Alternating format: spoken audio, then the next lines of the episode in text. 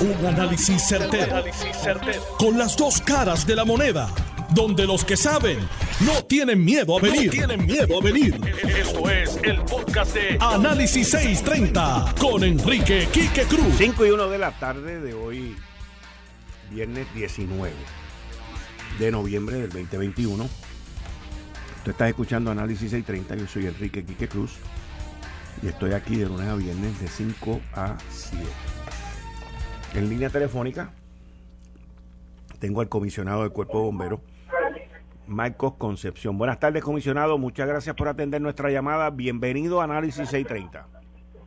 Saludos, muy buenas tardes y buenas tardes a toda su radio audiencia. Comisionado, eh, sé que usted se personó al lugar de los hechos. Cuéntenos, cuéntenos cuando usted llega allí, la escena en que se encuentra y la investigación que ustedes han hecho hasta ahora. Yo le voy a hacer un, resumen, ¿verdad? Desde las horas en la mañana. Este incidente eh, comenzó más o menos aproximadamente a las de las 10 de la mañana, 10 y 5 de la mañana. Reciben los compañeros, ¿verdad? La llamada de, emergencia. Eh, llegan al lugar cuando llegan al lugar se encuentran que, que hay un área encendida, eh, ellos intentan, tratan de, entrar a la residencia, un poco complicado por lo complejo que fue aparentemente una explosión, pero eh, atacan el incendio, que fue en el área de la cocina, luego de eso se retiran. Se retiran porque primero apagaron el incendio, segundo la, la estructura quedó bien comprometida, esa estructura definitivamente va a haber que, ¿verdad? que demolerla. Eh, dado a eso, entonces ya los compañeros, ¿verdad? Aquí hay muchas agencias, tanto municipales como estatales, manejo de emergencia, emergencias médicas, negociación de bomberos. Se hizo un, un plan de trabajo, ¿verdad? De cómo este podíamos trabajar la escena, ya que cuando llegamos eh, encontramos que había una dama que había sido trasladada al hospital, la misma la última información que tenemos es que ha sido intubada. Eh, y nos percatamos entonces cuando comenzamos a trabajar en la escena que ahí había lo que aparentaba lo que aparentaba ser un cadáver que cuando se comenzaron los trabajos eh, eso fue afirmativo. Había un cadáver dentro de la residencia era, la pareja de la persona que aún está con vida. Eh, se hace esa persona quedó pillada se, hace la estrategia de, de, asegurar la residencia en esa parte esa parte aparentemente que era el área del dormitorio se saca el cuerpo, ¿verdad? Y, entonces Forense hace lo pertinente. En la, parte del negocio de bomberos, aún estamos aquí en la escena. Eh, tengo personal de investigaciones, tengo el fire marshal en la escena. Eh, se ha tardado un poco, una, una, escena compleja y como le dije, la, la, residencia no está segura. Hubo que apuntalar, ¿verdad? como le llamamos nosotros, apuntalar la, la, algunas partes de la residencia para que esa estructura fuera segura, para que el fire marshal pudiera hacer el trabajo investigativo que está haciendo en estos momentos. Pero todo indica, ver hasta el momento preliminar, todo indica que sí, que fue una explosión por concentración de gas. Aparentemente pudo haber sido una línea rota en dirección hacia la estufa, una hornilla prendida, que se quedó prendida y ¿verdad? la amenación de gas eh, se, quedó en el lugar y pues, sucedió esta eh, explosión que fue bastante grande. Eh, tenemos que aquí hay de 25, tal vez 30 residencias afectadas. Es un número que le puedo provisionar, no, no tengo la certeza, de ese número, pero sí hubieron bastantes residencias afectadas debido a la misma explosión.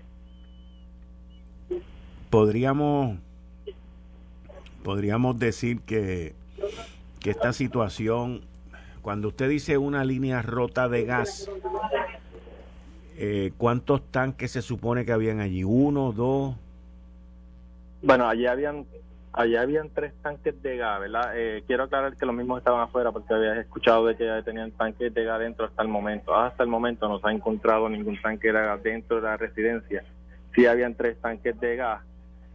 Eh, pues por eso entendemos que en esa dirección donde había varias conexiones de, de gas, una para un asador que estaba en la parte exterior, tenía de la cocina y aparentemente como que había una secadora o algún otro equipo eh, conectado en esa línea el trabajo investigativo que está haciendo Fire Marshall, esta información que es preliminar. No, no, yo sé, yo sé, pero para, para que algo explote tiene que haber una chispa en algún Definitivo. sitio, ¿verdad? Bueno, puede, puede, pudo haber sido, ¿verdad? Este, tal vez pues, hay una teoría de que había una máquina de, de lavar que era de gas, una secadora, pudo haber sido usted, emprendiendo eso que eh, causó la chispa, puede haber sido eh, cuando uno conecta, un ejemplo, un, teléfono cargador, que el tomacorriente a veces te lo pone y si no tiene un buen grano hace una chispa, pudo haber sido, por eso es que eh, le digo, la, la escena está un poco compleja y se está armando la escena de afuera hacia adentro para hacer certero, ¿verdad? La información que vamos a dar posteriormente. Ahora, le quiero preguntar, le quiero preguntar, eh, dentro de su investigación o de la investigación que va a hacer el Fire Marshal, eh, está el ver cuando a esa casa se le suplió el gas. Pudiera ser una de, de, de, los ángulos, pero la primera debe ser cuántos tanques de gas habían llenos, si estaban vacíos, ¿verdad? Eh, ahí podemos determinar si realmente, ¿verdad?, cuánta eh, acumulación de gas había, eh, a, ese detalle que usted trae, cuándo fue el último suplido de gas que tuvo esa, esa residencia. Y para él ya son detalles que el Fire Marshal está tomando en cuenta, teniendo nota y cuando él salga de la cena ya compleja completo, pues siguen armando, él es como rompecabezas, siguen armando piezas hasta llegar entonces al punto de origen. Eh, explíqueme para que nuestra audiencia entienda la preparación, el expertise, la experiencia que tiene un fire marshal, que es el que viene entonces a investigar de ceniza, ¿correcto? Sí, correcto. Esto, esto de verdad, en el negocio de bomberos, ahora mismo tenemos de cerca de dos a tres fire marshals, se distribuyen en medio de la isla el que tengo aquí ahora mismo es, bombero en el área de metropolitana. Eh, son personas que toman unos cursos especializados, inclusive algunos de esos cursos son fuera de Puerto Rico, en, escuelas y eh, personas que se dedican solamente a ese equipo, a esa especificación de, cómo orientar y cómo capacitar a estos compañeros en diferentes escenas se activa mayormente cuando en casos así, en casos mayores donde hay víctimas, donde hay alguna petición del explosivo, aquí está también explosivo de la policía, y se trabaja en conjunto. Todo el mantenemos, tratamos de mantenernos siempre tanto el de explosivo como el personal de bomberos marcha de unido, así entre ambos llegan pueden llegar a una conclusión más certera de, lo que sucedió en, en X escena que ellos estén trabajando. Ok. Este y, y entonces lo que usted nos explica es que el blast, o sea, eh, ¿cómo le llaman? El, el, el retumbe o o las ondas de la explosión afectaron entre 20 a 25 casas alrededor. Aproximadamente pudiera ser sí, porque no todas son eh, de pérdida total, pero sí hay ventanas rotas, hay cristales. Cristales, exacto. Sí, correcto, sí. O sea, que sí, la, la, la, radiación fue tal que hay residencias cerca donde perdieron este cristales, puertas se, se salieron, se desprendieron.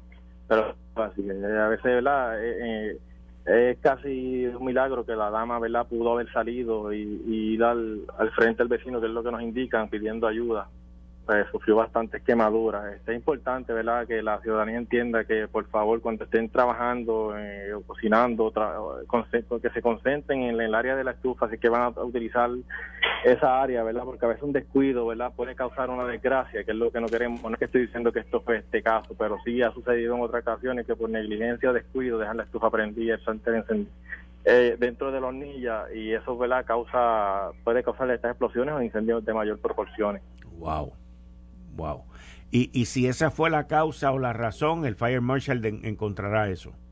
Definitivamente, se está armando la cena de afuera hacia adentro, ¿verdad? Para no dejar ningún detalle, se está trabajando en conjunto con el personal de la policía, ATF, el negociado de bomberos, que estamos todos en conjunto y nos puede tomar tiempo. Eh, esperábamos que esa información sería el día de hoy, pues tenemos que tener en cuenta hasta acá de la noche, aunque ya, ¿verdad? Enviamos unas luces de alto poder para poder alumbrar la escena pero es un poco complejo, un poco complejo. Podemos entender que si sale hoy sería en las horas de la tarde mañana durante el día, eh, la casa hay que demolerla, pero no se puede tocar la, estructura hasta tanto y cuando no se determine, no haya una determinación de la causa de, y el origen del incendio. Comisionado del negociado de bomberos, Marco Concepción, muchas gracias por contestarnos aquí en Análisis 630. A usted, muy amable, salud y bendiciones siempre. Muchas gracias, igual a usted, gracias por su trabajo.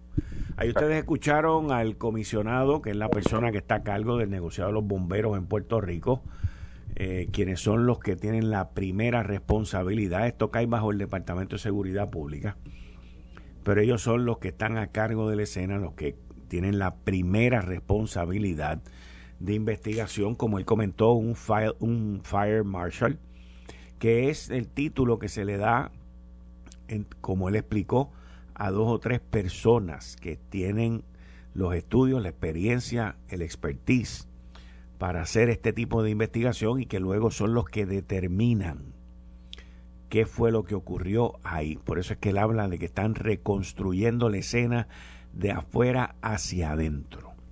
Y eso, pues, es algo muy importante. Aquellas personas que tengan tanques de gas en su casa.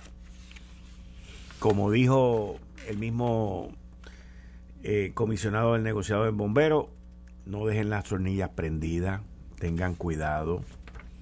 Eh, hay que tener mucha precaución, mucha, mucha, mucha precaución con el manejo de estos combustibles, porque es un combustible. En línea telefónica tenemos a Ángel Crespo, que fue director de manejo de emergencia. Buenas tardes, Ángel, ¿cómo estás? Muchas gracias por contestar nuestra llamada. Bienvenido a Análisis 630. Un saludo, Quique, a ti y a toda tu radio audiencia eh, en todo Puerto Rico y donde quiera que te escuche, porque sé que te sigue mucha gente también muchas gracias, en otras plataformas. Muchas gracias. Me puede seguir en Instagram, en Soy Quique Cruz, y en Facebook y en Twitter como Enrique Quique Cruz. Muchas gracias por eso, Ángel, muchas gracias. Estás más moderno y más actual, ¿ah? Qué bueno. Sí, lo, te, diste cuenta? me alegra mucho Muchas gracias, muchas gracias. Eh, eh, hay, hay mucha gente poniendo un granito de arena y trabajando para eso y te lo agradezco porque tú, que eres una persona muy activa también en las redes, pues te has dado cuenta del trabajo que está haciendo el equipo mío de trabajo y te lo agradezco. Así es, así es. Ángel, cuéntame. Así mismo. Ángel, cuéntame, cuéntame, ¿cómo tú ves esto? O sea, vamos no solamente a hablar de la escena, no solamente a hablar de la explosión, del peligro y del cuidado que uno tiene que tener cuando tiene gas en su casa.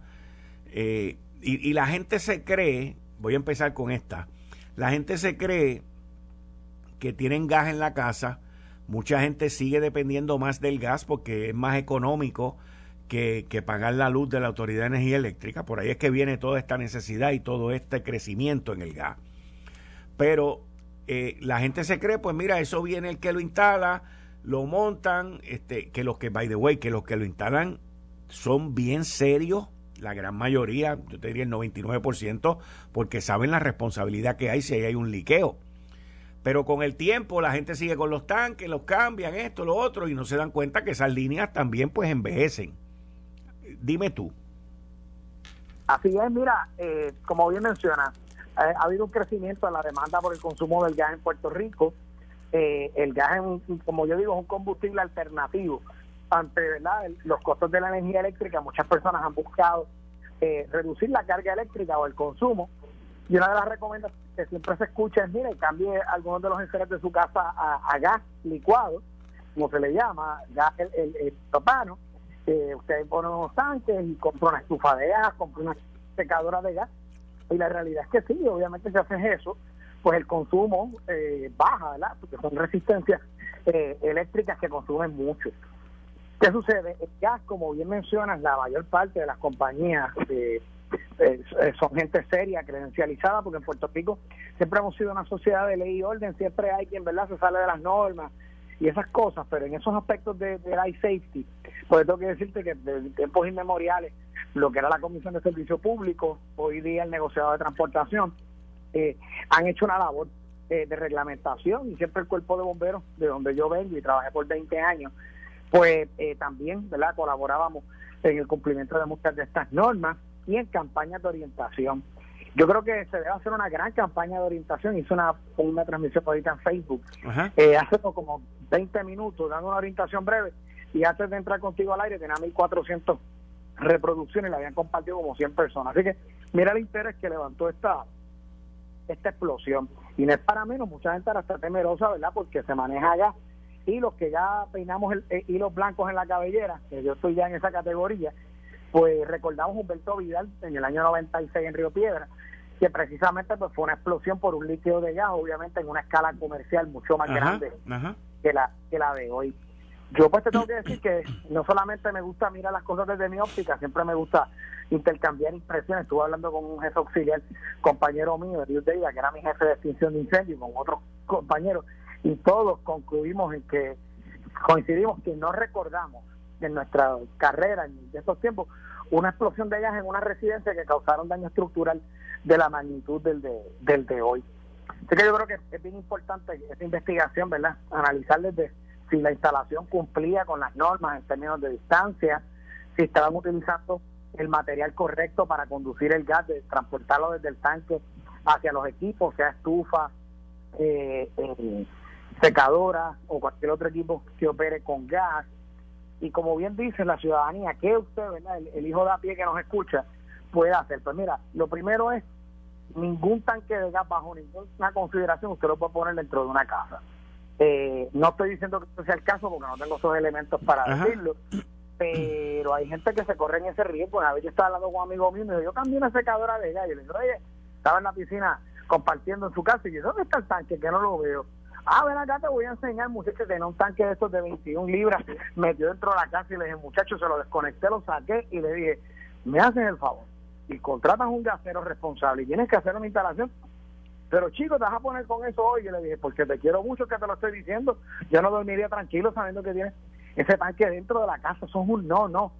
Y hay gente en Puerto Rico que como ese tanque de gas pequeño lo pueden adquirir en, esas preocupaciones mayores, o sea, tener el tanque más grande, porque ese está regulado. Pero ese que tú compras en el colmado, en la panadería, en el garaje de gasolina, en la tienda por conveniencia, nadie te ponen un rótulo, pero nadie vela por el compliance de que alguien no meta eso en el baúl del carro. Tú no puedes meter ese tanque dentro del baúl de un carro. Los gaseros, tú ves que transportan el gas en una camioneta abierta, que los, los, los anclan con unas cadenas eh, eh, de hecho, cuando vas por el túnel Minillas, por ejemplo, tiene un rótulo grandísimo, rojo y blanco, que dice prohibido transportar tanques de gas y tanques presurizados dentro de este túnel. Porque eh, un tanque presurizado, tú no lo quieres exponer en unas condiciones donde pueda haber un sobrecalentamiento, porque el gas, como bien mencionaste, es un producto, un material peligroso. su inflamabilidad, bajo una de las normas que seguimos, que es la NFPA 704, es inflamabilidad número 4. Eso quiere decir que esa es la inflamabilidad más peligrosa significa en ajo y habichuela que a 73 grados Fahrenheit, a menos de 73 grados Fahrenheit, ese producto puede deflagrarse o estallar. Wow. Así que eh, eh, ese es el riesgo. Mira, hay dos productos que siempre le digo a la gente que están para libre consumo, que hay que tener mucho cuidado. Gasolina, que todos los días interactuamos con ella, y el otro es el gas, son productos peligrosos. Entonces, ¿qué sucede? Eh, ese tanque de gas usted lo debe tener en un área abierta, ventilada, una conexión, tiene una conexión flexible en goma eh, que cumple con las normas. Sin embargo, a mí me gusta decirle a la gente, mira, vaya a la segura y mejor tenga el, el alambre de cobre que se usa, alambre no, el, la tubería de cobre, un tubo bien finito que se usa para esto. Y pendiente que su gasero, ¿verdad? Instale ese tanque bien. Al piso donde usted vaya a poner ese tanque, se supone que usted ponga un pisito en cemento, pueden ser unos bloques de estos ornamentales, para que ese tanque no tenga contacto con el suelo. ¿Por qué? Porque como hay gente que quizás no consumen ese gas tan seguido y un tanque de esos de 100 libras dura muchísimo, pues de momento las condiciones de la, de la lluvia, eh, el fango, etcétera, hacen que ese tanque se oxide y con una, si es un tanque viejo ya, por corrosión se puede perforar el tanque y tú puedes tener un, un líquido de gas en el patio de tu casa sin, sin darte cuenta. Wow. Entonces ya por último y no menos importante, ¿verdad? Porque no que tener quizás otras preguntas, es las válvulas en la estufa. Usted cuando apague, y eso pasa mucho con gente mayor, se vuelven olvidadizos, eh, cocinaron o no le prendió la estufa o lo que sea y dejaron la válvula abierta, entonces ese gas empieza a liberarse poco a poco. Entonces el gas líquido de petróleo, otro de sus riesgos que tiene que eh, es bien pesado, es más pesado que, el, que, la gravedad del medio ambiente, un valor de gravedad específica bien alto, él se va a las partes bajas del suelo. Y si es un tanque 100 libras y estaba bastante lleno, puede haber una gran acumulación y hasta usted prender la luz, el interruptor, esa pequeña chispa puede ser el punto de ignición y si hay una concentración grande, pues él se va a quemar de cantazo. Se conoce como una deflagración, que no es otra cosa que una explosión. Lo único que es una explosión limpia y ¡boom! Y ya vimos lo que lo que ocurrió hoy. Así que verdaderamente que es muy preocupante, pero la ciudadanía, ¿verdad? Que no panda el cúnico, como decía que el personaje de la televisión. Y hay que estar prevenido y seguir las medidas de seguridad. Esto, esta situación es algo, pero bien, bien, bien lamentable. Y, y yo creo que a todos nos pasa en alguna cosa o en otra, que es el exceso de la confianza y el acostumbramiento no sé si es una palabra que existe, pero es el tú acostumbrarte el día a día, hacer las cosas, hacer lo mismo y no estar pendiente de lo que estás haciendo.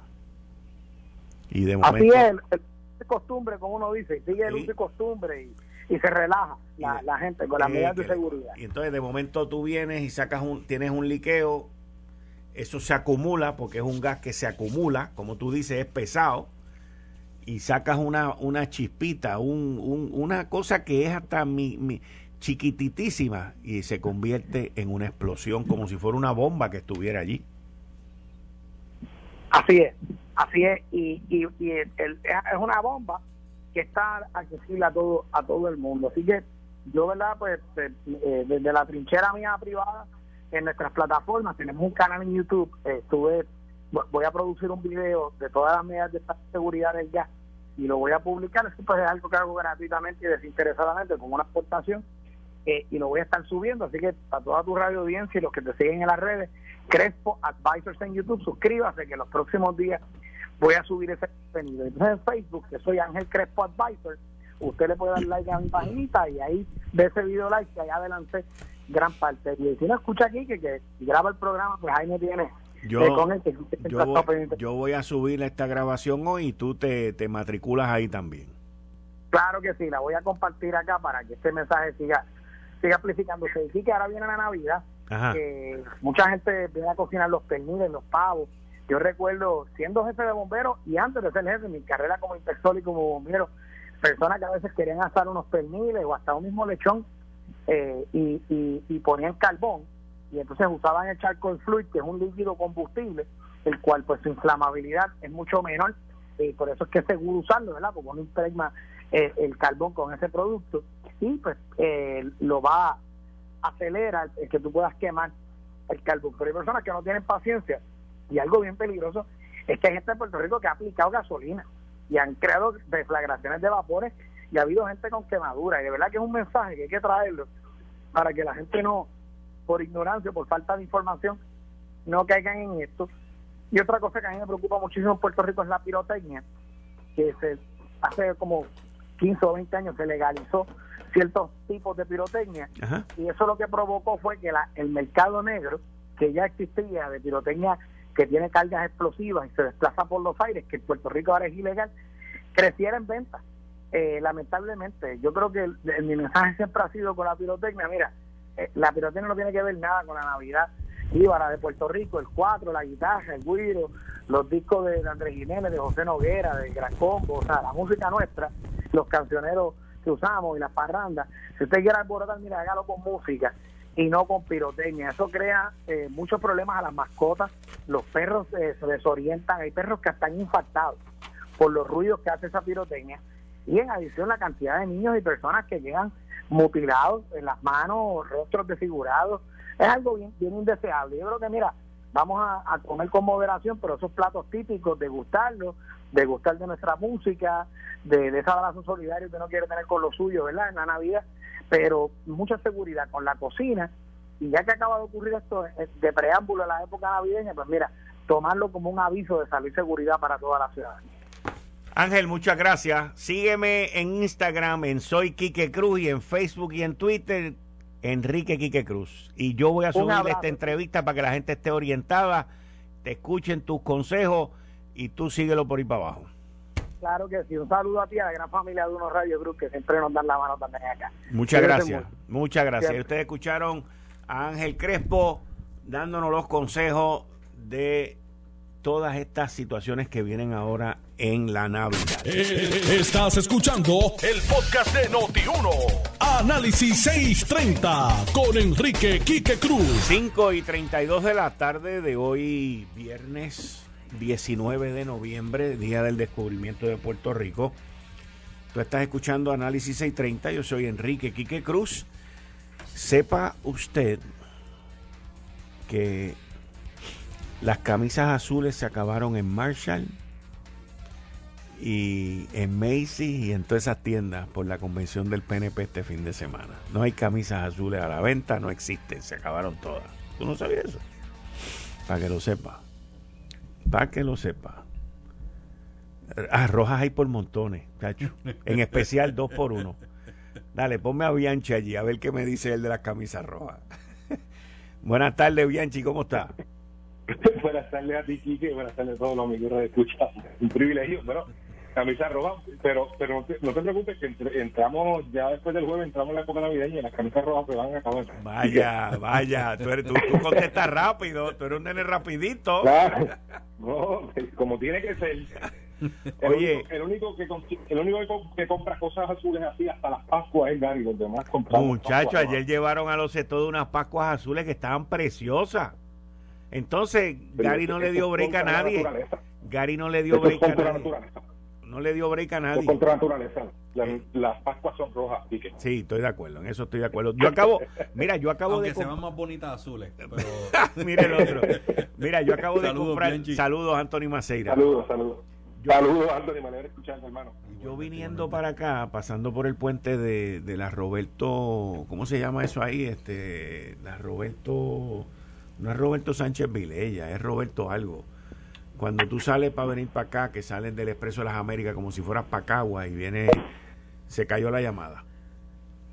Y tú te metes por debajo del puente ahí, y no me acuerdo el nombre de esa calle. Ahí hay una gente que vende Pascua. Y yo, me acabo, yo me acabo de parar allí y compré dos Pascuas. Ah, yo, yo compré, oye, yo tuve suerte.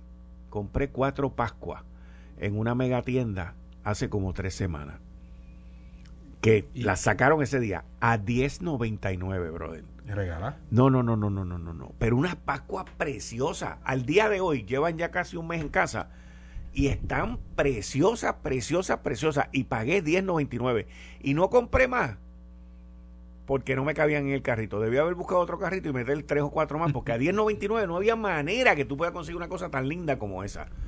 Pero no las he vuelto a ver porque tú sabes que en esas megatiendas las cosas llegan y, y se, se las limpian. No, pues yo siempre Estas me costaron tres veces, son más grandes pero me costaron tres veces lo que me costaron aquí. Yo siempre compro las Pascuas en Ay Bonito, Quique, que tienen a unos allí, pues hacen, Quique, espectacular, las crían, ¿verdad? Espectaculares, grandes, tú sabes, bien coloridas. Y no he subido, pero esta semana pienso subir y, comprar dos o tres pascuitas que siempre hacen falta para la Navidad. Bueno, pues si, si te caben, me consigues dos y yo las, yo las meto. Yo soy loco con las Pascuas, yo soy loco con las Pascuas. Y con los árboles de Navidad. Compré el árbol de Navidad la semana pasada, el viernes pasado.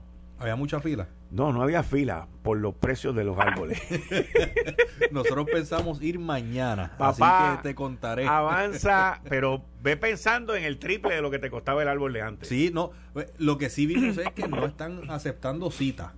Tienes que llegar y hacer la fila para comprar el árbol. Yo llegué. Años anteriores se hacía cita para poder. Yo, yo llegué. Yo llegué al sitio en Guaynabo City, saliendo de aquí. Esa misma y, y no hice cita ni nada y no había mucha fila.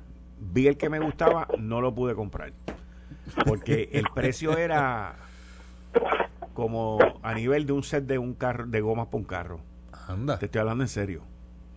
Te estoy hablando bien en serio. De un carro coreano, no te estoy hablando de un carro este europeo. El precio está heavy, el que me gustaba. Pero todo se ha disparado, Kike, todo se ha disparado. Pero San Roberto, esa es la calle. Muchas gracias, campeón. Ahí en la San Roberto. Pero, pero entonces conseguí uno igual de lindo que estaba a dos terceras partes de ese precio y ese fue el que compré. Bianchi, ¿estamos ahí? Sí, sí, sí, Primero, eh, y agradezco a Anthony que me, que me hiciera el recordatorio. Yo te escribí un par de veces por las redes cuando vi tus llamados, pero ¿cómo está tu hija? Bueno, pues, ¿qué debo decir? Obviamente, es una, una condición que, que, se trata a largo plazo. Eh, bueno, nos cogió por sorpresa a todos, ¿verdad? Pero, pero gracias al Señor, pues, está terminando su segundo ciclo eh, de quimioterapia en estos días y, y bueno, confiamos en Dios que al final del camino todo sea un susto y que pasemos esto lo más pronto posible, pero, pero te tengo que decir que eh, las quimios las ha soportado súper, este, ella se siente súper bien, está comiendo súper bien, está, pues, todo ha ido hasta el día de hoy pues, como, como los médicos esperaban. Quiero que sepas y te sientas en la confianza de lo que tú necesites, yo estoy aquí a tu disposición. Y, lo agradezco y lo agradezco. Y Anthony Anthony también gracias Anthony. Te lo dije hace algún tiempo eh, personalmente y ahora te lo digo públicamente gracias. No sabes cuánto agradezco esto tuyo. De tu familia nada que agradecer verdad esto eh, esperamos que, que, su hija siga mejorando que en el nombre de Dios pues, pues siga tolerando eso y que al final del día como, tú dijiste verdad que, que, que no sea nada más que un susto. Quique sabe, y lo hemos hablado aquí cada viernes, yo, yo llevo siete semanas de, ser padre primerizo Y, y, soy testigo de cómo eso le cambia la vida a uno, Bianchi, ¿verdad? Te cambia la manera de, ver la vida, de pensar las prioridades y no quisiera por un segundo imaginarme lo que es estar en, en tus zapatos. Así que, ¿verdad? Eh, la, verdad, la verdad, y haciendo este paréntesis, que en el nombre de Dios todo siga bien con, con tu niño. Amén, amén. Y, y, la, y la cantidad de gente que hay, ¿verdad? Que cuando escucho el llamado que fueron a, a donar sangre, a donar plaquetas, eh, bueno, que tengo así, mi, mi, esposa y yo no tenemos palabras de mi, forma de, agradecer eh, ese gesto, porque créanme, fue gente, fue mucha gente, mucha gente llegó hasta el, banco de sangre y, y, no solamente para mi niña, eh, hay muchos niños que están pasando por esta por esta situación, hay niños que se diagnostican eh, mensualmente un, un número número grande, no tienen ni idea de la cantidad de niños que se diagnostican, así que eh, hay que seguir ganando eh, para, para todos los niños pacientes de Así es, y para los que nos escuchan, eso es un momentito, eso usted llama, saca una cita y, y eso una mañana, una tarde, ¿verdad? Eso ya sea, si es sangre, eso es rapidísimo, si es plaqueta, una cuestión de, de, dos, tres horas a lo sumo. Y, y lo que, ¿verdad? La, la, la sensación de, de, poder aportar, eso, eso, ¿verdad? Eso no, no, no te lo puede dar nadie, así que, que nos unimos, ¿verdad? Ese llamado de, que sean conscientes de que hay muchos muchos niños que lo necesitan. Bianchi y Anthony Maceira. Hoy. Oye, Anthony, yo hacía Anthony en la convención, tío Brando. No, Anthony, Anthony, Anthony tiene sus propiedades, digo, sus prioridades no, pero sus prioridades las tiene bien claras. Este, además, si no nos invitaron al torneo de golf ayer, ¿para qué vamos a ir para lo otro? este, eh, les pregunto a los dos, hoy el presidente del Senado y el presidente del partido, José Luis Dalmao, dijo que no descartaba la gobernación. Estamos a tres años, básicamente, de las próximas elecciones.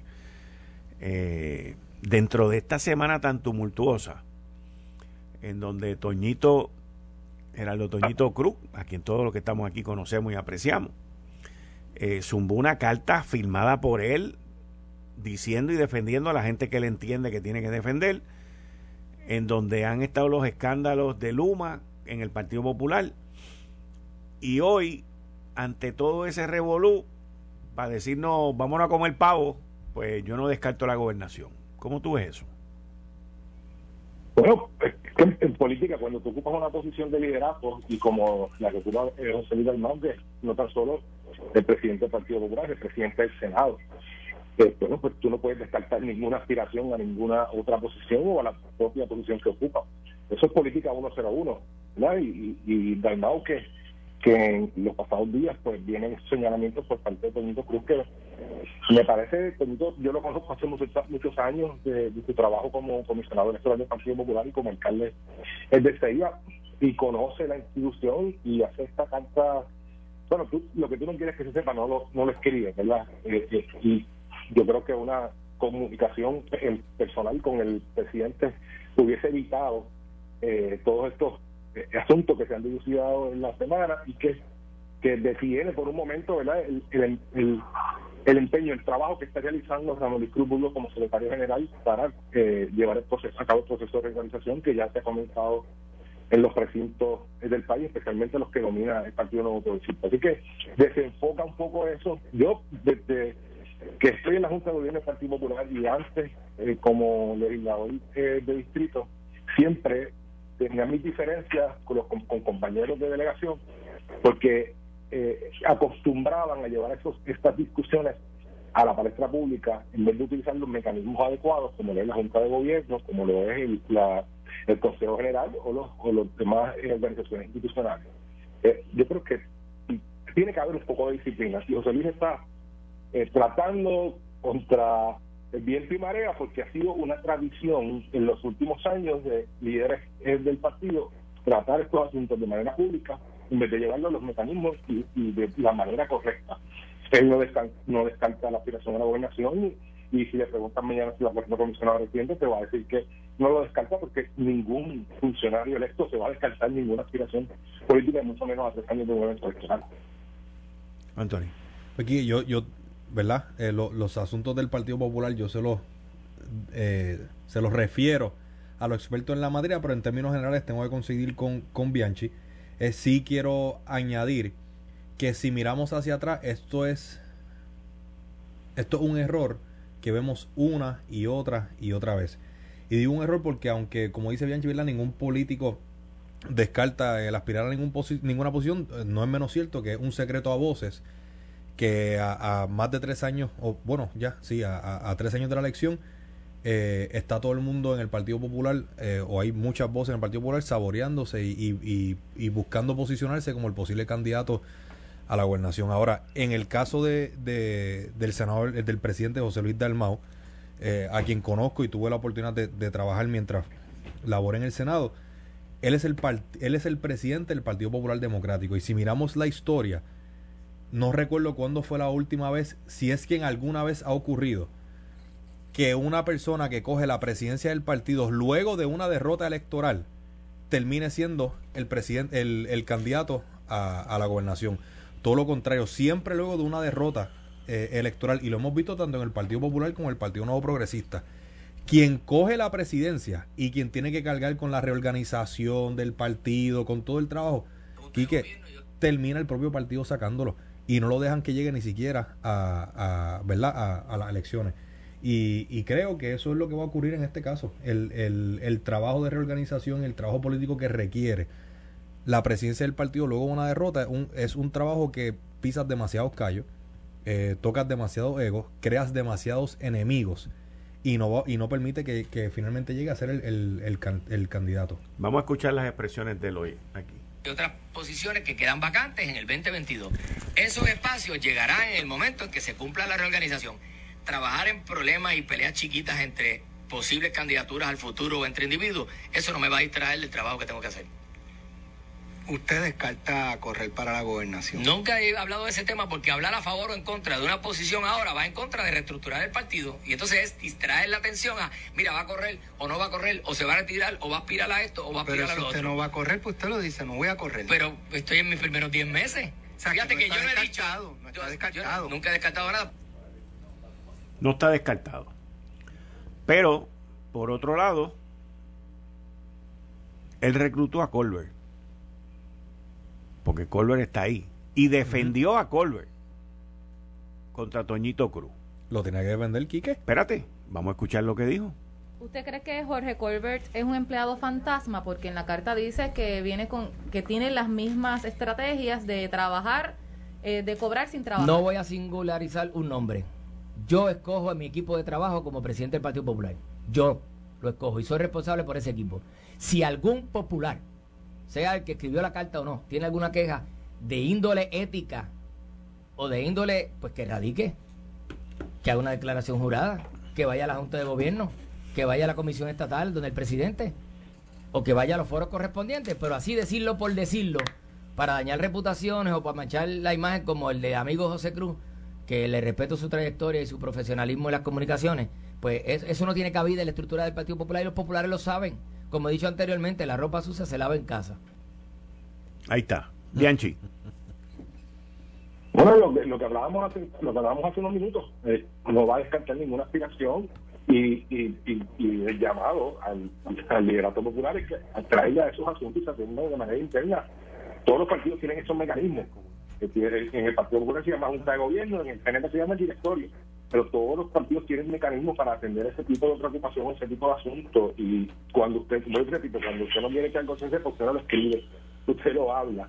Y, la intención, y yo no sé cuál ha sido la intención del, amigo Tinito Cruz, de haber hecho esta carta por escrito, bueno, pues provocó lo que ocurrió, que se filtró esa carta y no hemos dicho que se ha, que se eh, realizado a nivel eh, nacional y se desvirtúa, ¿verdad? Se, saca de del enfoque que tiene el secretario general en el asunto de la reorganización y el presidente del partido, de no solo eh, dirigir el, Senado como presidente, que tiene un trabajo durísimo para conseguir los votos necesarios para poder aprobar legislación, y eh, el, trabajo político que tiene que realizar a través de la institución. Y que no, no, no hay que... Déjame, déjame bajar aquí, soy yo, dale, dale. Eh, no hay que ser eh, ¿verdad? científico para, para poder concluir que aquí a José Luis del Mau están buscando serrucharle el palo. Esto parece ser una estrategia interna del PPD para, para irle el camino de, ¿verdad? Irle minando la credibilidad, su liderato, etcétera, cuestionarle su liderato, las posiciones que asumen. No creo que los ataques a José Luis Dalmau son ajenos a los ataques que han surgido esta semana contra otros líderes prominentes del Partido Popular Democrático. Eh, para poder de alguna manera decir estamos metiendo mano dentro del Partido Popular, cambiar, posiblemente aspirar a cambiar el liderato, eh, buscar atraer un poco de, eso, de ese elector que, que emigró a otros partidos, como sería Victoria Ciudadana, eh, y poderse convertir en un verdadero partido de oposición que, Quique, tengo que decirte que al sol de hoy no lo hemos visto. Yo creo que salvo uno que otro asunto, aquí no hay una verdadera fiscalización eh, seria, contundente. y, y esa, ¿verdad? Cuando, los opositores huelen sangre, como es el caso de, Manuel Natal, pues se aprovechan. Y, y, traigo el, ejemplo de Manuel Natal porque precisamente fue uno de los de quienes se expresó esta semana. Y no, ha hecho, ha estado súper activo en contra de Alejandro. Ha estado súper activo en contra de Alejandro y en contra de, de José Luis Dalmau. Y de hecho, en las redes sociales él se expresó sobre, valga la redundancia, las expresiones del presidente del Partido Popular, diciendo que quienes llevaban, quienes habían participado del partido sabían que el mensaje de él tenía las marcas de una figura en particular y que esas, que esas personas le hacían daño al partido y él le hace como un tipo de llamado a sus amigos del partido que hasta cuándo. Y creo que lo que está haciendo Manuel Natal es buscando precisamente enviarle un mensaje eh, a esos electores y líderes del Partido Popular diciéndole, miren, el Partido Popular va de camino a la deriva, aquí estoy yo que soy su salvador. Eh, por el contrario, ¿verdad? Y, zapatero a su zapato, el Partido Popular que atienda su, su issue. En el caso del, Partido No Progresista, este fin de semana tenemos la convención.